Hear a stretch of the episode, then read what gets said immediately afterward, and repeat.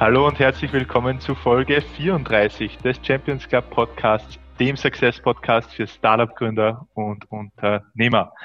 Und heute äh, mit einem absoluten Rockstar, einem Online-Marketing-Rockstar, dem Philipp Westermeier. Ähm, für die Leute, die ihn nicht kennen, ist er Gründer des OMR-Festivals, äh, Gründer von den Online-Marketing-Rockstars. Die haben 2011 gestartet mit ja, einer Konferenz, wo 200 Leute sich getroffen haben zum Thema Online-Marketing. Mittlerweile ist daraus ein Festival entstanden, wo über 50.000 Teilnehmer äh, im Jahr kommen, in dem Jahr leider Gottes nicht ähm, Team von über 110 Mitarbeitern mittlerweile aufgebaut und nicht nur im Festivalbereich tätig, sondern äh, das Angebotsspektrum deutlich erweitert mit dem Festival natürlich, mit einem täglichen Blog, mit zahlreichen Podcasts, die sie macht, mit einer Jobbörse, mit einer Online-Marketing-Akademie. Also super beeindruckend, was ihr da aufgebaut habt, Philipp. Vielleicht kannst für die Leute mal am Beginn, die dich noch nicht kennen, die äh, OMR noch nicht kennen, ein bisschen Kontext geben, wer seid ihr, warum habt ihr das 2011 gegründet und die Leute ein bisschen abholen. Ja, ähm, danke für die Einladung erstmal, mache ich gerne. Ähm, wir sitzen hier in Hamburg, äh, sind mittlerweile wieder über 100 Leute. Ich habe mal angefangen, ähm, tatsächlich als Unternehmer, kommend von einem Verlag. Ich war mal auch die ersten Jahre meines Berufslebens Assistent von einem äh, von, bei Bertelsmann bei, oder bei Gruner und Jahr noch konkreter äh, Teil von Bertelsmann, dem damaligen Chef und ähm, habe dann da so dieses ganze SEO, SEO gesehen, habe mich dann selbstständig gemacht in dem Bereich, eine erste Firma gegründet, mit, da ging es rund um SEO, um Restplatzhandel mit Werbeplätzen, ähm, dann nochmal eine Firma gegründet in dem Bereich, beide verkauft, die zweite an Zalando, die erste an Bertelsmann, tatsächlich meinen alten Arbeitgeber und immer hat es so zu tun mit, mit, mit Online-Marketing-Technologie, ne? also wie macht man Dinge, ähm, wie, was ist ein Banner wert, wo kommen, wie macht man diese Banner, die einen verfolgen, all solche Sachen. Dann haben mich halt immer Leute gefragt, Mensch, ähm, du kennst ja mit diesem ganzen Thema so gut aus, kannst du mir nicht mal mir über einen Kaffee äh, helfen oder kannst du mal vorbeikommen oder können wir nicht mal einen Workshop machen und so. Und ich konnte irgendwann nicht mehr allen individuell helfen, weil ich nicht die Zeit hatte und auch irgendwie keinen Bock, ja, allen da zu helfen. Und dann dachte ich mir, bevor ich jetzt immer alles nur absage, fange ich mal ein Seminar an und lade alle, die Lust haben, ein oder sammle so ein bisschen die Anfragen und dann können die alle zu einem Seminar kommen. Dann erkläre ich drei Tage lang, ähm, worum es geht. Und das ist super angekommen, muss man sagen. Damals, die Leute haben sich dann gefragt, ey, gibt es einen Aufbaukurs jetzt noch? Geht es noch weiter? Sieht man sich nochmal wieder hier, die ganzen Teilnehmer? Gibt es irgendwie eine, eine, eine, eine Reunion oder sowas? Und wir hatten natürlich alles das nicht. Ich habe das gemeinsam gemacht hier mit der Uni Hamburg, mit einem Freund und Professor. Aber es gab halt nur das eine Format und ich war da dann drei Tage lang selber sozusagen überwiegend als Einzelkämpfer unterwegs. Aber als ich dann gemerkt habe, da gibt es so ein großes Interesse daran, haben wir erstmal das Seminar noch häufiger angeboten, teilweise auch dann Referenten aus, aus Fachbereichen dazugeholt, ne? SEO-Experten, andere Display-Banner-Experten, Affiliate-Experten, Social-Media-Leute und so. Und das waren echt immer so echt gute, gute, gute Leute, die da wirklich Ahnung hatten, die da damals schon richtig tief drin waren. Und ähm, dann habe ich außerdem auch noch irgendwie so einmal im Jahr als Reunion, als Aufbaukurs so eine Konferenz gemacht. Ja. Mhm. Und ähm, das war 2011, da kamen dann halt im Wesentlichen eigentlich die äh, Teilnehmer der letzten Seminare. Und da das dann halt auch ja, Bekannte waren, Freunde waren, wollte ich da jetzt nicht irgendwie so stumpf irgendwie abkassieren und sagen, gibt hier Kännchen Kaffee und um 17 Uhr geht's nach Hause, sondern wollte da ein bisschen Programm machen, abends eine kleine Party, ein bisschen Live-Musik, coole Location. Und so war halt der ursprüngliche Spirit für OMR damals geboren von Leuten aus der Szene, für andere Leute aus der Szene, für Freunde, für, für ja, Bekannte. Und das hat sich extrem stark weiterentwickelt. Dann war irgendwie, ich glaube, im Jahr zwei war dann irgendwie Jan Delay auf einmal zu Gast, irgendwie, hat dann da noch Musik gemacht in der Mittagspause, abends große Party, alle davon erzählt. Es gab dann irgendwie damals auf Facebook die ersten Fotos und alle sagten, okay, was bist du da für ein Seminar? ähm, und, und so war das halt äh, die Geburtsstunde und das Thema hat uns dann natürlich sehr, sehr stark getragen. Die ganze Entwicklung von Digital-Marketing-Firmen von Facebook, von Google ist ja in den letzten zehn Jahren ne, von irgendwelchen Startups zu den, zu den größten und wertvollsten Firmen der Welt. Und entsprechend viele Menschen interessieren sich dafür, entsprechend mhm. viel Wissen ähm, ist, da, ist da nötig. Und da haben wir uns sozusagen auf dieser Welle dann sehr, sehr schön mitentwickelt und ähm, haben das immer weiter ausgebaut. Hatten dann irgendwie im ersten dann irgendwann mal ein Jahr, weil nicht 1000 Besucher, dann 3000, dann 10.000 und so ging es halt immer weiter. Wir haben natürlich entsprechend die Locations gewechselt. Das Team ist hier gewachsen und haben halt dann auch immer weiter neue Elemente nachgezogen. Ne? Also haben dann irgendwann die, die tägliche Website gemacht, den E-Mail-Newsletter, ähm, Online-Seminare, Podcasts von A bis Z, irgendwie selber ne, einen eigenen Podcast, aber auch ganz viel Produktion für andere, Vermarktung. Und so weiter. Ähm, und so hat es sich immer, immer weiterentwickelt. Jetzt vor kurzem haben wir hier einen Pachtvertrag eingegangen. Wir betreiben den Hamburger Telemichel, also den größten äh, Turm hier in Hamburg, so eine Event-Location und ja, machen und tun und haben gerade eine, eine Software-Plattform gestartet, wo man so Software-Reviews ähm, äh, lesen kann von echten Anwendern, die, was die über B2B-Software, äh, mhm. was die davon halten. Also all solche Sachen.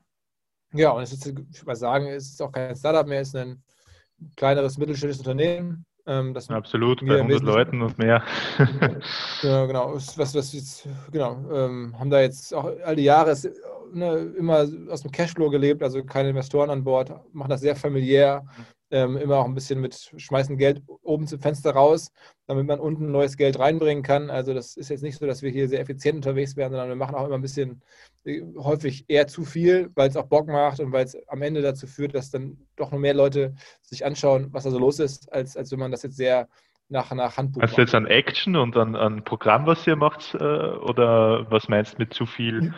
Ja, in, eigentlich in allen Bereichen. Also wenn du jetzt anguckst, wie, wie, unser Büro eingerichtet ist, was wir hier so, wenn hier jemand vorbeikommt im Büro, ähm, wie der hier empfangen wird, bis hin zu, wenn du auf ein Event kommst von uns, natürlich, wie das Event äh, produziert wird, äh, was da für, für Lichttechnik, für Sound, für, mhm. für Essen, äh, für Künstler, für Referenten. Ähm, es ist alles, was, ne, alles immer sehr, sehr bemüht, sehr, sehr auch ähm, kommt demnächst raus, zum Beispiel eine eigene Dokumentation. Ne? Die werden wir kostenfrei mhm. veröffentlichen. Ich würde mal sagen, in Netflix-Qualität liefern wir ein, das erste OMR Original, ähm, was wir im November rausbringen werden, äh, um die langen Abende ein bisschen zu verkürzen. Ähm, äh, ja, weil wir einfach damit jetzt nicht sofort Geld verdienen, weil wir das können, weil wir das spannend finden, weil wir glauben, dass die Marke das gebrauchen kann, sondern so eine Aufladung durch so einen Content. Und dann machen wir das. Das ist jetzt, glaube ich, im Normalfall würde man sagen, warum machen die jetzt irgendwie für zigtausende von Euro oder zehntausende von Euros eine Dokumentation? Ähm, ich glaube, wir wollen halt eine richtige Medienplattform sein, wir wollen eine Medienmarke sein und da muss man sowas auch mal machen. Mhm mega geil und wie gesagt, mega beeindruckend. Also sicher weit weg über äh, die Startups-Phase hinweg. Sprechen über einen Teil, den du eh schon angesprochen hast. Ein super populäres Thema im Online-Marketing ist oder in der Online-Kommunikation ist Podcasts. Was ist mhm. deiner Meinung nach der Grund, dass Podcasts gerade so an, an Popularität gewinnen? Also es ist der perfekte Sturm für Podcasts gerade, weil wir alle natürlich erstmal unsere Smartphones haben und alle jetzt irgendwie diesen Podcast-App äh, hat, hat, jetzt jeder unproblematisch teilweise ja schon vorinstalliert auf seinem Handy. Und das ist schon das Erste. Das ist jetzt technisch total einfach möglich. Ähm, und gleichzeitig sind wir oder die ganze Generation, sagen wir unter 50, ja mittlerweile fast daran gewöhnt, ähm, den Medienkonsum, den eigenen so on demand zu gestalten. Ne? Du mhm. guckst dir irgendwas in der Mediathek an, du machst Netflix, du machst äh, Spotify, also Sachen. Ähm, und der Podcast ist ja nichts anderes als auch ein On-Demand-Radio. Ne? Und das, du willst On-Demand, wenn du im Auto sitzt, wenn du joggen gehst, willst du irgendwas hören, was dich interessiert und nicht irgendwas reingepusht kriegen. Mhm. Also das heißt, wir sind alle jetzt auch gerade so voll sozialisiert seit zwei, drei, vier Jahren voll auf On-Demand-Medien. Ähm, das gepaart mit den technischen Möglichkeiten plus halt ähm, der Tatsache, dass die Inhalte, die da jetzt entstanden sind in dieser ganzen Podcast-Welt, auch richtig gut geworden sind. Und verschiedenste ähm, Topstars des Entertainments machen da was. Ne? Aber mhm. auch Podcast-originäre Stars haben super Ideen, was man da an Content bringen kann. Und der ist teilweise so gut, dass man sagen muss, du, du lernst mehr, du bist mehr inspiriert, du hast mehr mitgenommen aus einer Stunde Podcast hören, als aus zwei Tagen Fernseh gucken oder aus, keine Ahnung. Das ist also die Inhaltequalität ist einfach gut geworden. Angefangen mhm. mit dem, was man aus USA sich reinziehen kann, ähm, als auch was man dann hier deutschsprachig bekommen kann. Ähm, und das alles zusammen ergibt dann so einen, so einen Perfect Storm für dieses Medium. Äh, und ja, viel mehr muss man, glaube ich, gar nicht sagen. Das ist äh, sicherlich kein Trend. Das ist was, was jetzt, denke ich mal, uns auf Jahrzehnte begleiten wird, ähm, wo noch weiter viel Luft nach oben ist. Es können noch viel mehr Menschen das machen. Äh, ich glaube, jeder, der jetzt sozusagen neu auf die Welt kommt, der wird irgendwann in den nächsten 15 Jahren mal das Thema Podcast irgendwie hören und das dann wahrscheinlich sein Leben lang irgendwie ab und zu mal machen, während ja hinten raus die Älteren, die das jetzt nicht mehr kennen, vielleicht ja sich ohnehin äh, mhm. irgendwann äh, den sozusagen natürlichen Gang gehen. Ähm, also das heißt, diese ganze Welt äh, läuft immer mehr auf ganz makroökonomisch gesehen auf, auf Podcasts hin, ob man das jetzt will oder nicht. Und, und wir haben Gott sei Dank für uns, muss man sagen, das früh entdeckt hier in Deutschland, dass diese zweite Welle kam. Es gab ja auch schon mal Podcasts vor, vor 10, 15 Jahren. Da ist es ein bisschen verpufft. Da war das ja auch schon mal so ein, so ein Buzzword, so ein Thema. Das hat dann nicht zu viel okay. Nutzung geführt, weil die Technik noch nicht so fertig war. Da warst du wahrscheinlich noch, ähm, noch nicht alt genug. Aber das war irgendwie schon mal so, dass irgendwie alle von Podcasts sprachen. Das, da kam auch der Name her, als dieser iPod raus war. Weißt du, dieser ja, ist ja ein iPod. Das ist ja genau, genau, genau. Das gab es ja auch mal. Und deswegen ja auch Podcast, weil das damals dafür gemacht wurde. Es war sehr aufwendig, den iPod damit zu bestücken und dann musstest du das irgendwie so rüber kopieren, bla bla bla. Das hat am Ende keiner gemacht. Heute kannst du es ja mhm. einfach streamen. Ähm, aber es war damals schon ein Medium, über das mal geredet wurde und dann war es halt jahrelang tot. Äh, alle dachten, okay, das war mal so ein Hype, jetzt ist er weg. Und dann kam jetzt ja vor, ich hätte gesagt, fünf, sechs Jahren in Europa die zweite Welle. Ähm, und jetzt ist das ein Riesenthema geworden. Jedes Medienhaus macht das quasi. Ähm, für Spotify investiert er ja hunderte von Millionen. Mhm. Ja, und äh, entsprechend haben wir die Resultate, die wir jetzt haben. Eine, eine Welt, wo ein Podcast wirklich ein relevantes Medium ist, wo relevante Informationen darüber geteilt werden, wo ähm, mittlerweile auch viel Werbegeld reinfließt, wo sehr viel Aufmerksamkeit drauf ist. Noch nicht in allen Alterskohorten. Äh, wie gesagt, es ist so eine Grenze irgendwo 50 oder deutlich über 50, 60, das ist dann seltener, dass die Leute Podcasts mhm. hören, aber in, den, in der Kohorte von, weiß ich nicht, 20 bis, bis 40, mhm. 50 ist das, hat das irgendwie jetzt jeder so, ne? Äh, ja. Hat zumindest die Möglichkeit. Aber würde man auch sagen muss, vielleicht nicht ganz jeder, sondern du brauchst halt schon ein Smartphone, du brauchst eine gewisse technische Affinität. Ähm, insofern, an ein paar Leuten geht es immer noch vorbei. Der, der Kreis ist noch zu klein, der wird auch noch mal weiter wachsen, denke ich. Ja. Wie gehen wir auf da, darauf ein, was, auf was muss man achten, wenn man einen Podcast startet? Also ihr habt ja einige super erfolgreiche Podcasts aufgebaut, äh, teilweise eigene, teilweise mit Kunden. Ähm, auf was muss man achten, wenn man einen erfolgreichen Podcast starten möchte? Also wenn wir von der Story her gehen, äh, die, die Leute, die auf die Welt kommen, irgendeinen Podcast starten, was, was müssen sie am Schirm haben? Na, also ich glaube, das Erste, was man realisiert, ist, ähm, du kannst wirklich tolle Inhalte machen. Es ist überhaupt nicht äh, einfach, Reichweite zu finden, selbst wenn du richtig gutes Zeug machst. Es gibt halt keine Podcast-Suchmaschine, es gibt keinen Podcast-Feed. Ähm, dein Podcast wird nicht irgendwie automatisch gefunden, nur weil er gut ist, sondern du mhm. brauchst irgendwie Drittreichweiten, du brauchst vielleicht einen Instagram-Account, einen E-Mail-Newsletter oder musst du halt aufbauen, du musst halt irgendwie eine kleine begleitende Website vielleicht machen. Und das, das ist schon mal was, was, was wichtig ist, ähm, damit mhm. man überhaupt dauerhaft die Leute erreicht, dass man in deren Kopf bleibt, wenn man sie einmal hatte. Ähm, dass man die Möglichkeit hat, außerhalb des Podcast-Ökosystems Leute zu erreichen und auf den Podcast hinzuweisen. Denn sonst, ähm, wie gesagt, ist diese Distribution sehr schwierig. Innerhalb der Plattform gibt es kaum Möglichkeiten, außer du wirst vielleicht mal gefeatured von, von mhm. Spotify oder von, von, von, Apple oder so in den Playern. Aber wenn das nicht der Fall ist, dann äh, andere Podcaster weisen vielleicht auf deinen Podcast hin oder so, aber es ist alles nicht sehr planbar und nicht sehr häufig. Und deswegen braucht man Drittplattformen und man mhm. braucht halt auch ähm, Geduld, muss man auch sagen. Äh, dass die, die, Landschaft ist da schon ziemlich ähm, dicht äh, die Podcast-Landschaft. Und es ist nicht so, dass überhaupt jemals ein Podcast explosionsartig gewachsen wäre, sondern Podcasts wachsen erfahrungsgemäß immer sehr linear.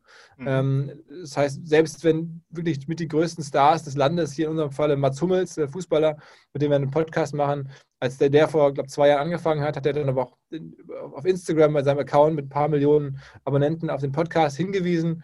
Ähm, und am Ende gab es dann ein paar hunderttausend Hörer in der ersten mhm. Woche, in der zweiten Woche gab es nur noch 100.000 Hörer, in der dritten Woche gab es noch 80.000 Hörer. Das heißt, mhm. das ist dann erstmal runtergefallen und dann war so ein Sockel erreicht, 80.000 und von da an haben wir das dann organisch aufbauen müssen. Selbst mhm. also ein, ein, Podcast auf dem Niveau wird dann am Ende organisch aufgebaut, nach einem initialen Push vielleicht, aber dann trotzdem mhm. organisch. Und wenn du jetzt nicht so einen riesen Push haben kannst, weil du keinen millionenfachen Instagram-Account äh, äh, hast, dann fängst du bei Null an, organisch, und dann hast du zuerst mal 300 Hörer und dann 600 und dann 1000 und dann geht es so weiter, bestenfalls, wenn du es gut machst und auch andere Marketingkanäle bespielst. Aber es wird nicht so sein, dass du 1000 hast und dann 10.000 und dann 30.000. Dieses mhm. explosionsartige Wachstum sieht man in dem Markt ganz selten. Okay. Also man, das muss man wissen. Das heißt, man muss sich da ein bisschen auf Geduld einstellen. Man muss mhm. vor allen Dingen äh, darauf achten oder darüber nachdenken, dass es nicht nur um die Inhalte geht. Das ist vielleicht die Hälfte des Erfolgs, die andere Hälfte ist die, ist die Distribution. Sprechen wir darüber, weil das ist äh, äh eine Herausforderung, mit der ich zum, zum Kämpfen habe, die Reichweite zu vergrößern. Was sind Tipps, die du Podcastern geben kannst, äh, die daran arbeiten, Reichweite zu vergrößern? Na, wie ich es gerade schon gesagt habe, also du musst, glaube ich, dir Drittreichweiten aufbauen. Es ist einfacher, mhm. E-Mail-Adressen einzusammeln erstmal. Kann man, da mhm. gibt es viel mehr Möglichkeiten als jetzt Podcast-Abos ähm, zu bekommen. Und dann musst du sozusagen über den Umweg des E-Mails die Leute auf den Podcast hinweisen und dann werden mhm. sie den vielleicht abonnieren und dann hast du sie sozusagen in dem Podcast-Kanal, wo du sie eigentlich haben willst. Ne?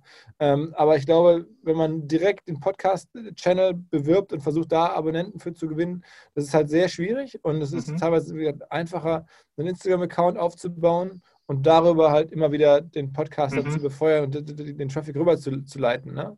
Ähm, das würde ich auf jeden Fall raten. Ich würde ansonsten auch raten, darüber nachzudenken, wie ich mit anderen Podcastern kooperieren kann. Äh, am Ende mhm. ist, ist keine Werbung ist so wertvoll wie Hinweise von anderen Podcastern. Nur meistens mhm. kommen die ja nicht organisch, dann muss man die halt einkaufen oder dafür bezahlen. Oder, aber wenn man das, je nachdem, welche Größe man hat, welche Firma man ist oder wenn man ist, kann man natürlich gucken, wie komme ich da doch irgendwie auf Hinweise und so.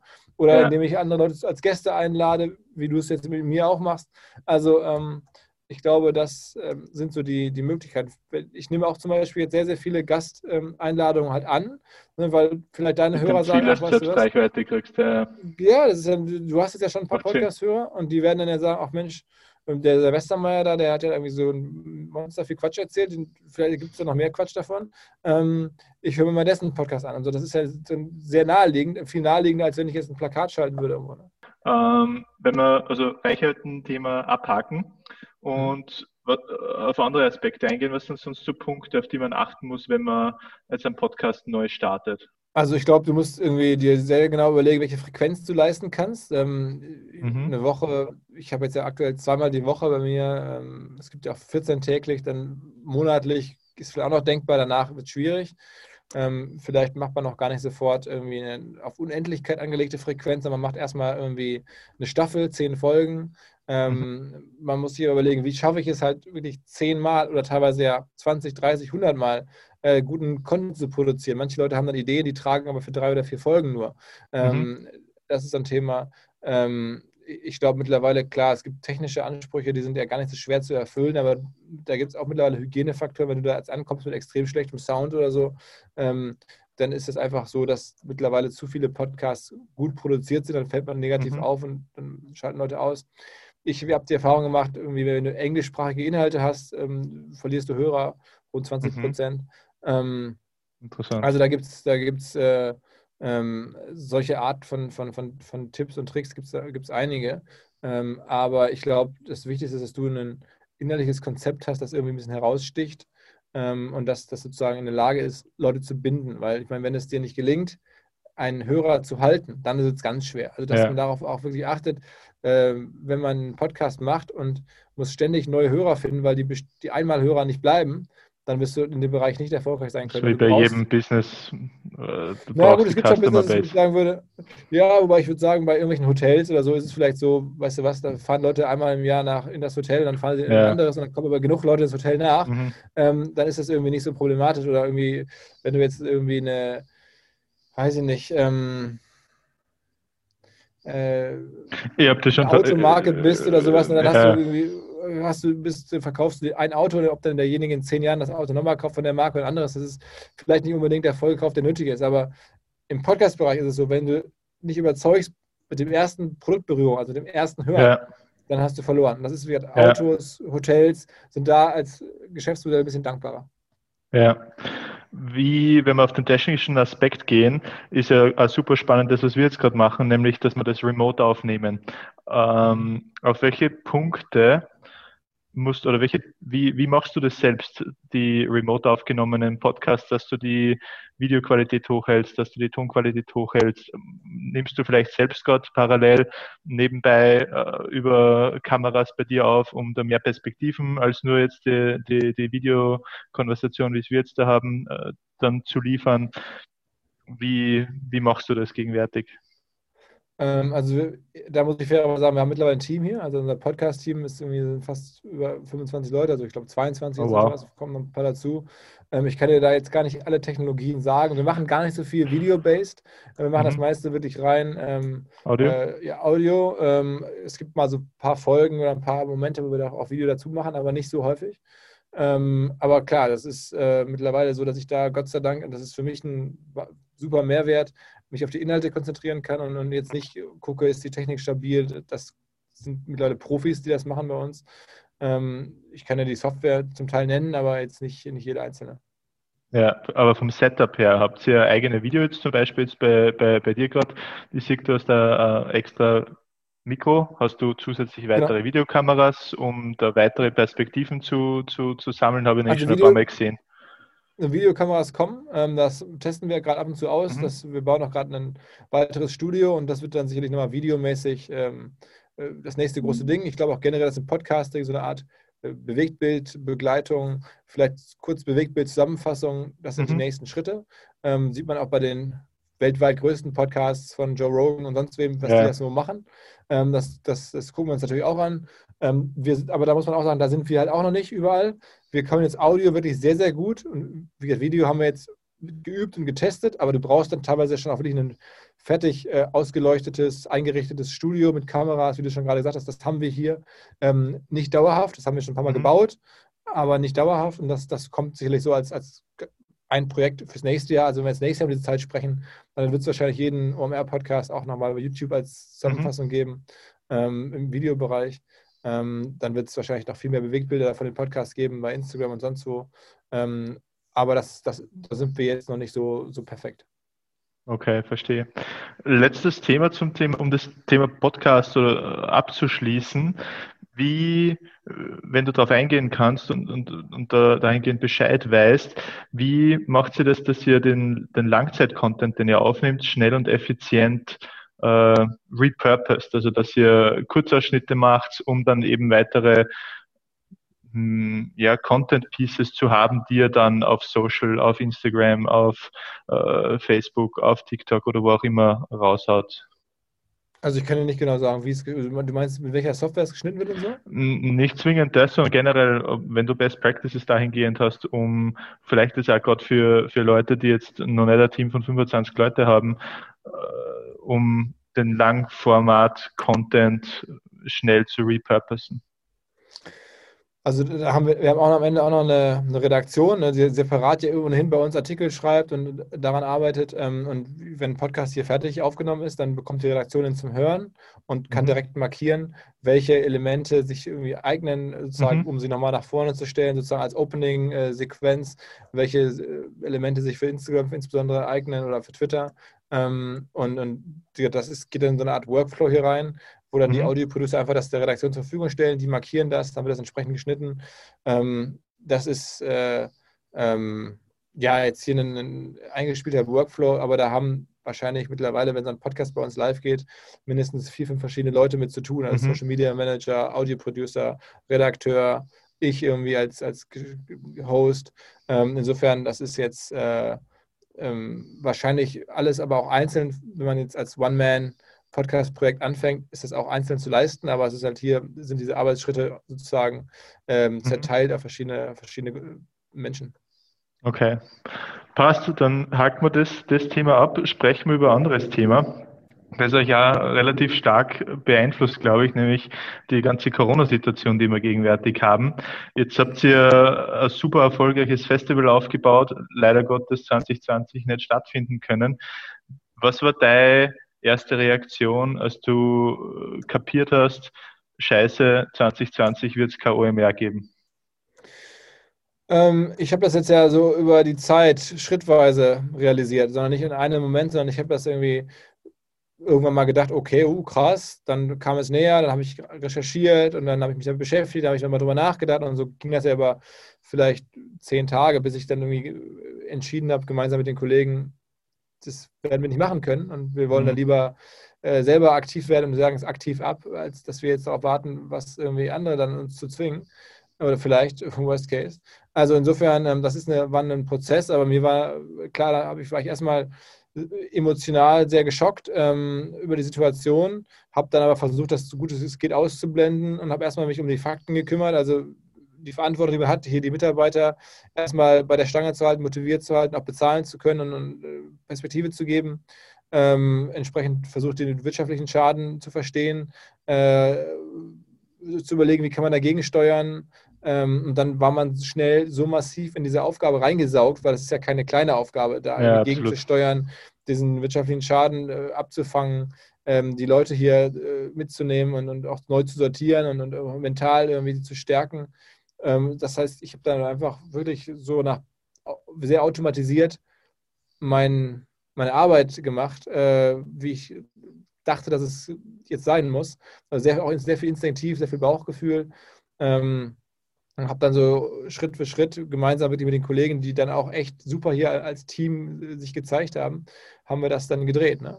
Ähm, und das war äh, sicherlich, ist ja noch nicht vorbei. Ne? Wir haben jetzt ja noch nicht wieder ein Festival machen können oder so, aber ähm, wir sind ja zumindest aus dem Gröbsten raus, haben jetzt wieder unser Schicksal in der eigenen Hand. Wir mhm. kämen auch durchs nächste Jahr, wenn es kein Festival gibt. Wir haben neue Möglichkeiten gefunden, ähm, haben uns sehr stark entwickelt ähm, und ja, das war ein ultra hartes halbes Jahr. Äh, und jetzt wird es langsam ein bisschen, bisschen leichter und man sieht klarer, wie man steuern muss. Und ähm, es ist, die Stadt ist noch nicht gewonnen, aber man weiß jetzt, wie es geht und hat sich mit der neuen Situation so ein bisschen reingefunden. Äh, und, und ehrlicherweise auch durch die ganzen digitalen Reichweiten, durch Podcasts, durch unsere mhm. Education-Angebote, ähm, hat man gemerkt, wow, es geht ja. Ähm, und wie gesagt, wir haben halt einfach äh, Gott sei Dank eine Kundenbasis äh, von Softwarefirmen, Salesforce, Adobe, Google, Facebook, solche Firmen, die weiter ähm, von Corona gar nicht betroffen sind, investieren mhm. wollen, kommunizieren wollen. Ja, also das, das war so die, die, die Gemengelage. Spannend.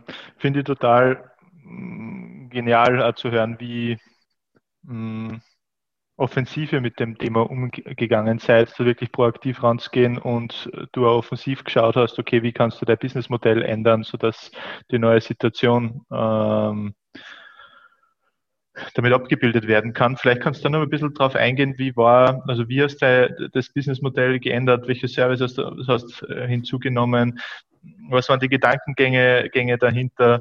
Und äh, vielleicht wird dir das wie hast du das mental weg, weggesteckt oder wie hast, wie hast du das gemacht? Weil das ist ja, das, das Festival ist ja ein, super, äh, ja, ist ein Kern von, von, von, von den Online-Marketing-Rockstars.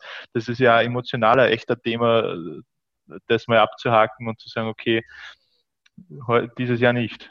Ja, ja, also ähm, ich kann dir das gar nicht so genau sagen. Ich habe da jetzt gar keine äh, besonderen Coachings oder, oder jetzt versucht, Übungen zu machen, sondern ich habe einfach, und das habe ich in meinem Leben immer ganz gut gemacht, okay, jetzt müssen wir den Fakten ins Auge schauen. Ähm, das wird so nicht sein. Ich muss mich jetzt anpassen. Ich muss versuchen, das Beste aus der Situation zu machen. Ich habe dann auch hier so ein bisschen den Leitspruch geprägt. Das war ist früher wie am Fußball. Ne? Wenn man früher Fußball gespielt hat, da habe ich im Verein gespielt und dann war es häufig so, dass man irgendwie mal 3-0 geführt hat. Dann haben immer alle gut gespielt und alle noch, also wir schießen wir das vierte und fünfte Tor. Das war dann alles einfach. Und dann war es so, dass man manchmal auch 2-0 zurückgelegen hat. Und dann hast du gemerkt, irgendwie hatte keiner mehr Bock, es wollte keiner eingewechselt werden, es hatte keiner mehr das Gefühl, ich kann heute noch glänzen. Und dann hast du aber gesehen, wer jetzt helfen kann, wer jetzt wirklich die Ruhe hat, wer noch den Glauben hat, dass man es mhm. drehen kann. Und das war so eine Metapher, die ich hier auch immer häufig benutzt habe und gesagt habe, ey Leute, ähm, das ist das, was ich jetzt erwarte. Ich will jetzt Leute haben, die ich jetzt zeigen bei 2-0 mhm. Rückstand und nicht Leute, die bei 3-0 Vorsprung noch sagen, ich kann auch noch auf der Bühne was anmoderieren. Ne? Ähm, mhm. Und äh, das, das ähm, hat uns alle so ein bisschen, glaube ich, hier so als, als Metapher gedient. Ähm, das ist eine. Und dann zu der Frage, ähm, neben dem Mentalen, wie haben wir das halt fachlich gemacht oder inhaltlich gemacht? Wir hatten, glaube ich, auch sofort ähm, halt durch diese neue Strategie, auf die ich jetzt gleich zu sprechen komme, sofort auch eine, eine Aufgabe vor Augen. Wir hatten nicht das Gefühl, wir machen jetzt nur die, die, die Scherben zusammenkehren und mhm. äh, dann, dann, dann, dann, dann ist es hier erstmal, schließen wir den Laden ab und gehen in den Winterschlaf, sondern wir haben sofort gesagt, hey, wir fangen jetzt an, an neuen Sachen zu arbeiten, wir steuern sofort gegen. Und das war dann halt so, dass wir uns gefragt haben, wie kann man eigentlich so, eine, so ein Festival digitalisieren? Und dann stellt, haben wir festgestellt, oder ist unsere äh, Theorie, du musst das so machen, indem du die verschiedenen Einzelteile ähm, nimmst und die jeweils individuell digitalisierst. Du kannst nicht einfach sagen, hey, das ganze Festival mache ich jetzt zwei Tage lang online, dann können da alle mhm. an so einem Avatar da über den Screen irgendwie an Messeständen vorbeilaufen und so. Gibt es ja alles, ne? aber ja. daran glaube ich halt nicht. Sondern du sagst halt, okay, was ist deine Keynote? Am Ende ist doch eine Keynote, wo jemand begeistert und inspiriert auf der großen Bühne für tausende von Leuten. Das ist doch eigentlich ein Podcast. Und dann haben mhm. wir wirklich die Keynotes in den Podcast übertragen. Was ist eine mhm. Masterclass, wo Leute sitzen und dann mal anderthalb Stunden sehr dezidiert zu einem Thema in der Tiefe geschult werden von Leuten, die sich wirklich gut auskennen?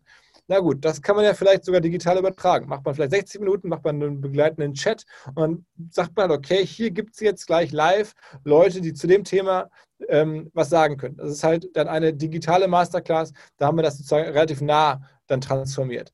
Ähm, und dann haben wir zum Beispiel auf die Messe geschaut. Was ist denn eine Messe? Ne? Da informieren sich Leute in unserem Falle über Softwareprodukte ganz häufig. Wie kriegt man das denn digital hin? Das ist ja nicht die Logik, dass du dann irgendwie einmal im Jahr für zwei Tage lang irgendwas Digitales aufbaust und dann wieder abbaust, sondern du musst ja, digital ist ja immer 24-7 dauerhaft da. Das ist ja eine, ein Versprechen von digital. Und dann haben wir gesagt, okay, ähm, wir bauen jetzt für unsere Kunden eine, eine Plattform, wo man Software, ähm, äh, sagen wir mal, bewerten kann und sich anschauen kann, wie haben echte Menschen die Software nutzen, diese Software mhm. bewertet. Mhm. und welche Software gibt es in bestimmten Kategorien überhaupt. Wenn du wissen willst, welche Video-Conferencing-Software gibt es denn noch, außer mhm. Zoom und Google, welche kann ich denn hier als Firma vielleicht einkaufen? Oder welche Payment-Software gibt es noch? Oder welche ähm, HR-Software oder welche Marketing-Clouds? Oder welche SEO-Software, es gibt ja tausende, welche E-Mail-Marketing, welche Shop-Software All das äh, haben wir geclustert, haben uns die wichtigsten ähm, Software-Systeme ähm, und Anbieter, Produkte rausgesucht und haben sie bewerten lassen von unserer Community, von tausenden mhm. von Leuten. Und jetzt haben wir halt eine Plattform, wo du, egal was du gerade suchst oder wo du dich gerade informieren willst, dauerhaft gucken kannst, kannst nachts um eins, kannst du zu uns kommen auf OMR äh, Reviews und nachschauen, was sagen hunderte von anderen Leuten über Shopify? Was sagen sie mhm. über, weiß ich nicht, ähm, äh, äh, andere Shopping-Lösungen? Was sagen Sie über SEO-Tools? Ne? Und welche davon passen für am besten zu mir? Welche kaufe ich jetzt für die Firma ein? Das haben wir gebaut und das ist, glaube ich, unsere Art der Digitalisierung der Messe. So haben wir wirklich alle teilweise alle Einzelteile genommen und digitalisiert. Und ähm, das war für alle hier intern sofort schlüssig, ähm, nachvollziehbar und vor allen Dingen auch eine Aufgabe und, und ein Ziel. Ne? Mhm. Weißt du, woran mir das erinnert? Das erinnert mich total an das Jobs to be done Prinzip. Ich weiß nicht, ob du das, das kennst. Sagt dir Jobs to be done was? Ja, ja, ja ich habe es schon gehört. Ich kenne es nicht im Detail, aber ich habe es gehört, ja. Genau, also im Endeffekt geht es darum, dass jedes Kundenbedürfnis ist ein Job, den der Kunde erledigt haben möchte. Und äh, jedes Unternehmen, das eine Innovation oder Disruption macht, findet einfach Wege, wie es dieses Kundenbedürfnis einfach signifikant besser machen kann. Wir haben über Podcast gesprochen. Früher war es wieder, was ist das Bedürfnis, während der Autofahrt unterhalten zu werden. Ähm, jetzt ist Podcast aufgrund der technischen Gelegenheiten oder Möglichkeiten, aufgrund äh, des guten Contents, den es mittlerweile gibt, eine Variante, wie er dieses Bedürfnis besser befriedigen kann, wie über das Radio, wo es vor, vorher gemacht hat. Das ist so das Prinzip von, von, von Job to be done. Und wenn ich das richtig verstanden habe, dann habt ihr euch einfach angeschaut, äh, was sind die Jobs, die eure Kunden ähm, äh, erledigt haben wollen. Und okay, die alte Variante funktioniert nicht mehr. Wie können wir aber trotzdem dieses Bedürfnis in der neuen Situation bestmöglich befriedigen? Ja, also das kann man, das ähm, aber habe ich jetzt nicht daher sozusagen äh, gehabt, den Gedanken, aber das ist, finde ich, eine total faire ähm, Vergleich, ja. Ja, sehr cool. Was ist derzeit eure größte Challenge noch im in der Restrukturierung oder generell äh, gegenwärtig eure größte Challenge? Ähm, also ich glaube, der Aufbau der Softwareplattform, also von OMR Reviews, das ist, das ist ja noch nicht fertig, da sind wir mittendrin, mhm. das ist jetzt live, aber das ist ja nie fertig. Da musst du jetzt äh, natürlich ganz viele weitere neue Kategorien eröffnen, neue Software-Tools ähm, reviewen lassen, auch Kunden finden. Das ist ein Thema, das, das uns weiter begleiten wird. Ähm, und auch so ein, so ein Podcast, ne, den ich jetzt mache, hören ja sehr, sehr viele Leute zu, jede Woche oder jede Folge, ähm, bis zu 70, 80.000 Hörer. Mhm. Äh, das ist halt nicht so, dass man das mal so eben äh, halten kann. Also auch da, wenn man das dann irgendwie enttäuscht, dann, dann verlierst du die Hörer wieder. Also du musst es mhm. jedes Mal neu Content haben, Ideen haben, Themen finden, möglich machen, die halt auch so eine Reichweite rechtfertigen und verteidigen äh, und, und, und, und ne, bei Laune halten. Ähm, und das ist halt gewisserweise auch ein Rattenrennen. Das ist nicht so, dass man sagt, okay, das ist jetzt irgendwie fertig. Ähm, ja. Und jetzt äh, gucke ich mal an, wie das irgendwie, wenn du da nachlässt, dann hast du halt irgendwie in zwei, drei Wochen weniger Hörer. Und so, da, wie kann man das optimieren? Wie kann ich das machen, dass ich da möglichst ähm, wenig Arbeit habe, also mhm. bei der Arbeit, die ohnehin schon da ist? Ähm, und, und wie kann man das sozusagen ähm, delegieren? Welche, oder, und welche, Stat welche Strategien hast, hast du dabei entwickelt, um immer wieder neue Ansätze, neuen Content aus anderen Blickwinkeln zu kreieren.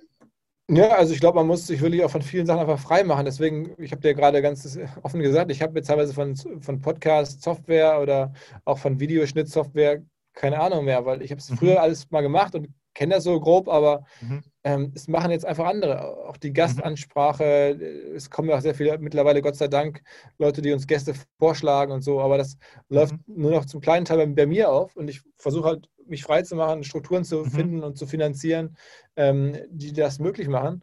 Und dann macht es auch wieder Spaß. Dann hat man ja auch den Kopf frei. Dann man, kann man Runde spazieren gehen und sich fragen, wen will ich jetzt gerne mal einladen und wer ist mir aufgefallen ähm, diese Freiraum muss man sich erkämpfen, weil wenn man einfach zu tief in der Maschine drin ist, und das war ich sicherlich auch ein paar Wochen lang, dann ähm, merkt man, wie es schwieriger wird. Also insofern, ähm, der mhm. Mechanismus heißt da, sich ein Team aufbauen.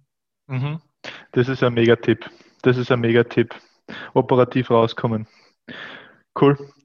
Was ist euer größte oder auf was bist du am, am meisten stolz? Also schon auf die Reaktion der ganzen Kollegen hier jetzt in der Corona-Zeit. Ne? Also wir haben wirklich eine weiterhin extrem gute Teamkultur. Ähm, alle ziehen am selben Strang.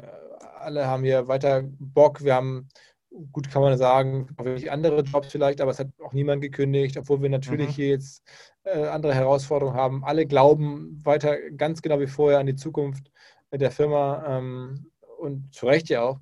Äh, also dieser ganze Teamgeist, den wir hier entwickelt haben, über die letzten Jahre, ähm, der hat überhaupt gar nicht gelitten. Man, so ein krasser Umbruch. So Leute machen andere Jobs, es verändert sich so viel, da könnte man ja auch meinen, dass das wirklich mhm.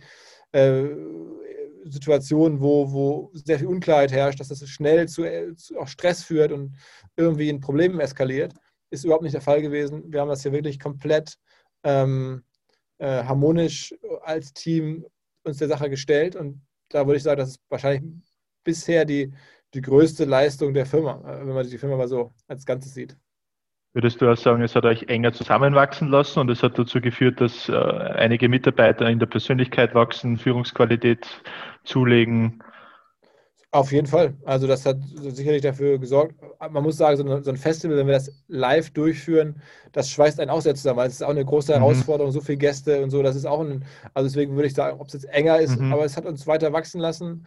Ähm, es hat auch den Leuten andere Perspektiven gezeigt. Es hat auch mir gezeigt, dass es eine Zukunft gibt ohne dieses Event. Ne? Ich hatte ja immer schon gesagt, Mensch, wir sind hier sehr wenig oder wir sind doch immer noch abhängig von einem Event. Wir müssen das eigentlich besser diversifizieren. Und mhm. dass es dann so schnell möglich ist und so schnell kommt, das hätte ich ja, sagen wir mal, zwar positiv formuliert, gar nicht zu so träumen gewagt. Und jetzt sehen wir, dass es geht, dass wir auch ohne dieses eine Ding, dass wir davon nicht abhängig sind. Mhm. Ähm, das, ist, das, ist, das ist schon am Ende auch sogar sehr positiv. Ja. Was sind deine Top 3 Bücher oder Hörbücher, die dich am meisten beeinflusst haben? Also das ist eine Frage, die ich schon manchmal bekommen habe und da bin ich jetzt gar nicht so der, der klassische Typ, der, der sagt irgendwie, äh, das sind so irgendwelche äh, so Self-Made oder irgendwelche Learning oder, oder mhm. so Bücher, sondern so amerikanische Motivationsbücher, sondern ich habe, glaube ich, sehr viel mitgenommen so aus diesen großen klassischen Schinken, also so irgendwie Thomas Mann, der Zauberberg ja, oder die Buddenbrooks. Okay. Ja. Da geht es okay. ja wirklich um, gerade bei den Buddenbrocks, da geht es ja um eine, eine Kaufmannsfamilie, ähm, wie das so gelaufen ist, wie die auf ihr Business geguckt haben, wie die das vererbt haben. Da kann man wahnsinnig viel mitnehmen, auch wie mhm. Leute über Business nachdenken. Das ist extrem genau gezeichnet. Ähm, das kann man jetzt noch nicht mal so nebenher lesen, aber das hat mich sehr beeindruckt und das hat, glaube ich, meinen auch meinen Blick auf Wirtschaft und, und wie, wie man über Wirtschaft nachdenken sollte und wie vielleicht auch nicht und so ähm, und über Geld und so. Das hat mich, glaube ich, mehr beeindruckt und geprägt als jetzt sozusagen das Gary Vaynerchuk oder Tim Ferriss Buch. Mhm. Also klar, habe ich mir sowas auch mal angeschaut ähm, und auch mal ganz früher ähm, von Dale Carnegie, irgendwie Sorge dich nicht, mhm. lebe, solche, ne, äh, also wenn man jung ist, in meinem Fall war das vielleicht 16, 17, 18, 19, da habe ich es gelesen, da ist das interessant, mal so grundsätzliche Einsichten vermittelt zu bekommen, so nach dem Motto, mhm. wenn du jemals alleine wenn du immer alleine Mittagessen gehst, dann baust du dir ein Netzwerk aus. Du musst auch so mit irgendwelchen Leuten zu essen, Mittagessen gehen. Ja, okay, verstanden, ah, interessant. ähm, aber das ist jetzt halt irgendwie so auch ein bisschen endlich. Und dann ja. sind eigentlich eher diese großen Romane, die sind ja nicht ohne Grund so erfolgreich. Ist ja nicht so, dass man sagt, irgendwie jetzt Thomas Mann äh, war Und damals. Wie heißen die zwei nochmal? Ich habe das jetzt vorher akustisch nicht ganz verstanden. Also, also ja gut, die, die großen Thomas Mann Bücher ähm, heißen Zauberberg und Buddenbrocks, zumindest die, mhm. die ich am besten finde. Aber okay. die, sind, die sind dick, ne? das sind so fette Wälzer, aber das ist eine riesen Familiengeschichte dahinter. Das ist 100 Jahre alt, geiles Storytelling, äh, bis mhm. heute anwendbar, auch wenn da jetzt keine Smartphones vorkommen. Das ist so, was der da so an, an emotionalen Sachen zeichnet und so zwischenmenschliche Beziehungen zeichnet, das ist weiter da. Und da nimmt man sich halt eine Menge von mit, glaube ich ohne dass man jetzt wirklich so dieses, ähm, ja, so motivationsmäßig geprägte Unternehmerbuch mhm. halt direkt liest. Das, das, das ist sehr, sehr indirekt, aber es ist trotzdem, hat trotzdem viel mit Geschäftsleben und so zu tun. Sehr ähm, cool. Äh, ja, ja, äh, fällt mir jetzt mal gerade spontan ein. Habe ich noch nie gehört. Ja, von dem her äh, spannend. Bin am Mensch. Hast, musst du, was hast du für, für, für LKs gehabt oder was hast du für Leistungsfächer in der Schule gehabt? Hast du Deutsch gehabt oder so? Ähm, zum Matura bzw. Abitur meinst du jetzt? Ja, oder? ja genau, ja, ja, genau. Hab, ja, Deutsch ist eh Pflicht, Englisch ist auch Pflicht, Mathematik ist auch Pflicht bei uns und als viertes habe ich noch Sportkunde mit oh, dabei okay. gehabt. Ja. Meistens, also bei uns wurde das ist das so auch irgendwie so Deutsch, irgendwie kam die irgendwie vor und das hat mich irgendwie, als ich die zum mhm. ersten Mal von den Büchern gehört habe, hat mich das angesprochen. Aber da war ich okay. in der Schule. Ne? Sehr cool. Also werde ich auf jeden Fall mal anschauen. Äh, wie gesagt, habe ich noch nie gehört. Es gibt viele Klassiker, die, die schon öfters gehört. Ich frage die Frage eigentlich jedem Gast. Einfach auch, weil es mir, ja, ich selber sehr gern liest und, und, und mir dahingehend äh, Inspiration hole und, und, und mich weiterbilde. Und ja, coole Sache. Also hol dir, hol dir, guck dir mal, vielleicht kannst du am Anfang mal mit dem Film. Es gibt ja über Buddenbrocks, ähm, okay. also das ist ja so eine, so eine Kaufmannsfamilie aus Lübeck, hier oben bei Hamburg, äh, die Buddenbrocks. das ist das, das, das hat ja den Literaturnobelpreis gewonnen dafür. Ne? Das ist irgendwie kein mhm. kleines Ding. Äh, mhm. so, schau dir mal den Film dazu an, da gibt es verschiedene Verfilmungen äh, von Thomas Mann, wahrscheinlich dem größten deutschen Autoren, vielleicht neben Goethe oder so aller Zeiten. Ähm, äh, schau es dir mal an, aber es ist halt irgendwie jetzt nicht, ist was ganz, es ist was ganz, ganz anderes und manchmal findet man das auch ein bisschen langweilig, aber ich finde, man nimmt da viel mit. Sehr cool. Werde ich machen. Ähm, ja, großes Danke auf jeden Fall, Philipp, für deine Zeit und äh, die spannenden Einblicke. An der Stelle ganz kurz die, ähm, ja, äh, die Bitte, wenn an die Zuhörer und Zuschauer, wenn euch die Folge mit dem Philipp gefallen hat, dann unbedingt Folge abonnieren und oder Folge abonnieren, Folge liken und Kanal abonnieren. Also jeden Montag kommt bei mir die neue Folge raus und hinterlasst Feedback. Hinterlasst Feedback, schreibt es mir per BN, äh, egal wo, Instagram, ähm, äh, Facebook, äh, sogar Twitter oder haut es in die Kommentare rein. Was hat euch am meisten ähm, inspiriert oder gefallen an der Folge mit dem Philipp und was ist euer Nummer 1 Takeaway, das ihr mitnehmen habt können? Philipp, an dich, ja, schieß los, oder was? Du hast ich, aufgezeigt. Ich, ich, wollte mich nur verabschieden. Ich wollte mich nur Ach so. Ja, letzte, äh, letzte Frage, wenn du, bevor wir uns verabschieden, und zwar, was ist deine Definition eines wahren Champions? Tja, ich glaube, auch mit Niederlagen vielleicht gut umzugehen und äh, wenn man jetzt irgendwie gewinnt, dann ist ja immer eh alles einfach. Ja? Oder mit Rückschlägen gut umzugehen. Ich glaube, das ist, ähm, wenn du dir anguckst, so wie Leute wieder aufgestanden sind. Jetzt gerade gibt es ja die ganz großen Sieger, irgendwie LeBron James oder sowas, der auch äh, krasse Niederlagen erlitten hat in seinem Leben, irgendwie sechsmal im Finale verloren hat. Ähm, und so, das finde ich schon irgendwo beeindruckend. Ähm, viel mehr, als wenn du immer sofort alles gewinnst. Das ist, mhm. also, und es gibt ja alle Arten von Niederlagen. Bei uns ist, ist jetzt gerade auch die Niederlage, für die wir gar nichts können, dass wir das Festival nicht, nicht umsetzen haben können. Ähm, also ich glaube, so der Umgang mit Rückschlägen ist wahrscheinlich das Entscheidende. Mega. Philipp, großes Danke. Ähm, ja, viel Erfolg weiterhin bei euch und ja, vielleicht hoffentlich bis 2021 dann beim echten ähm, Live-Festival wieder. Mal schauen. Alles klar, okay. Cool. Danke dir, mein Lieber. Danke dir, Philipp, und mach's gut. Mach's gut. Tschüss. tschüss. Ciao.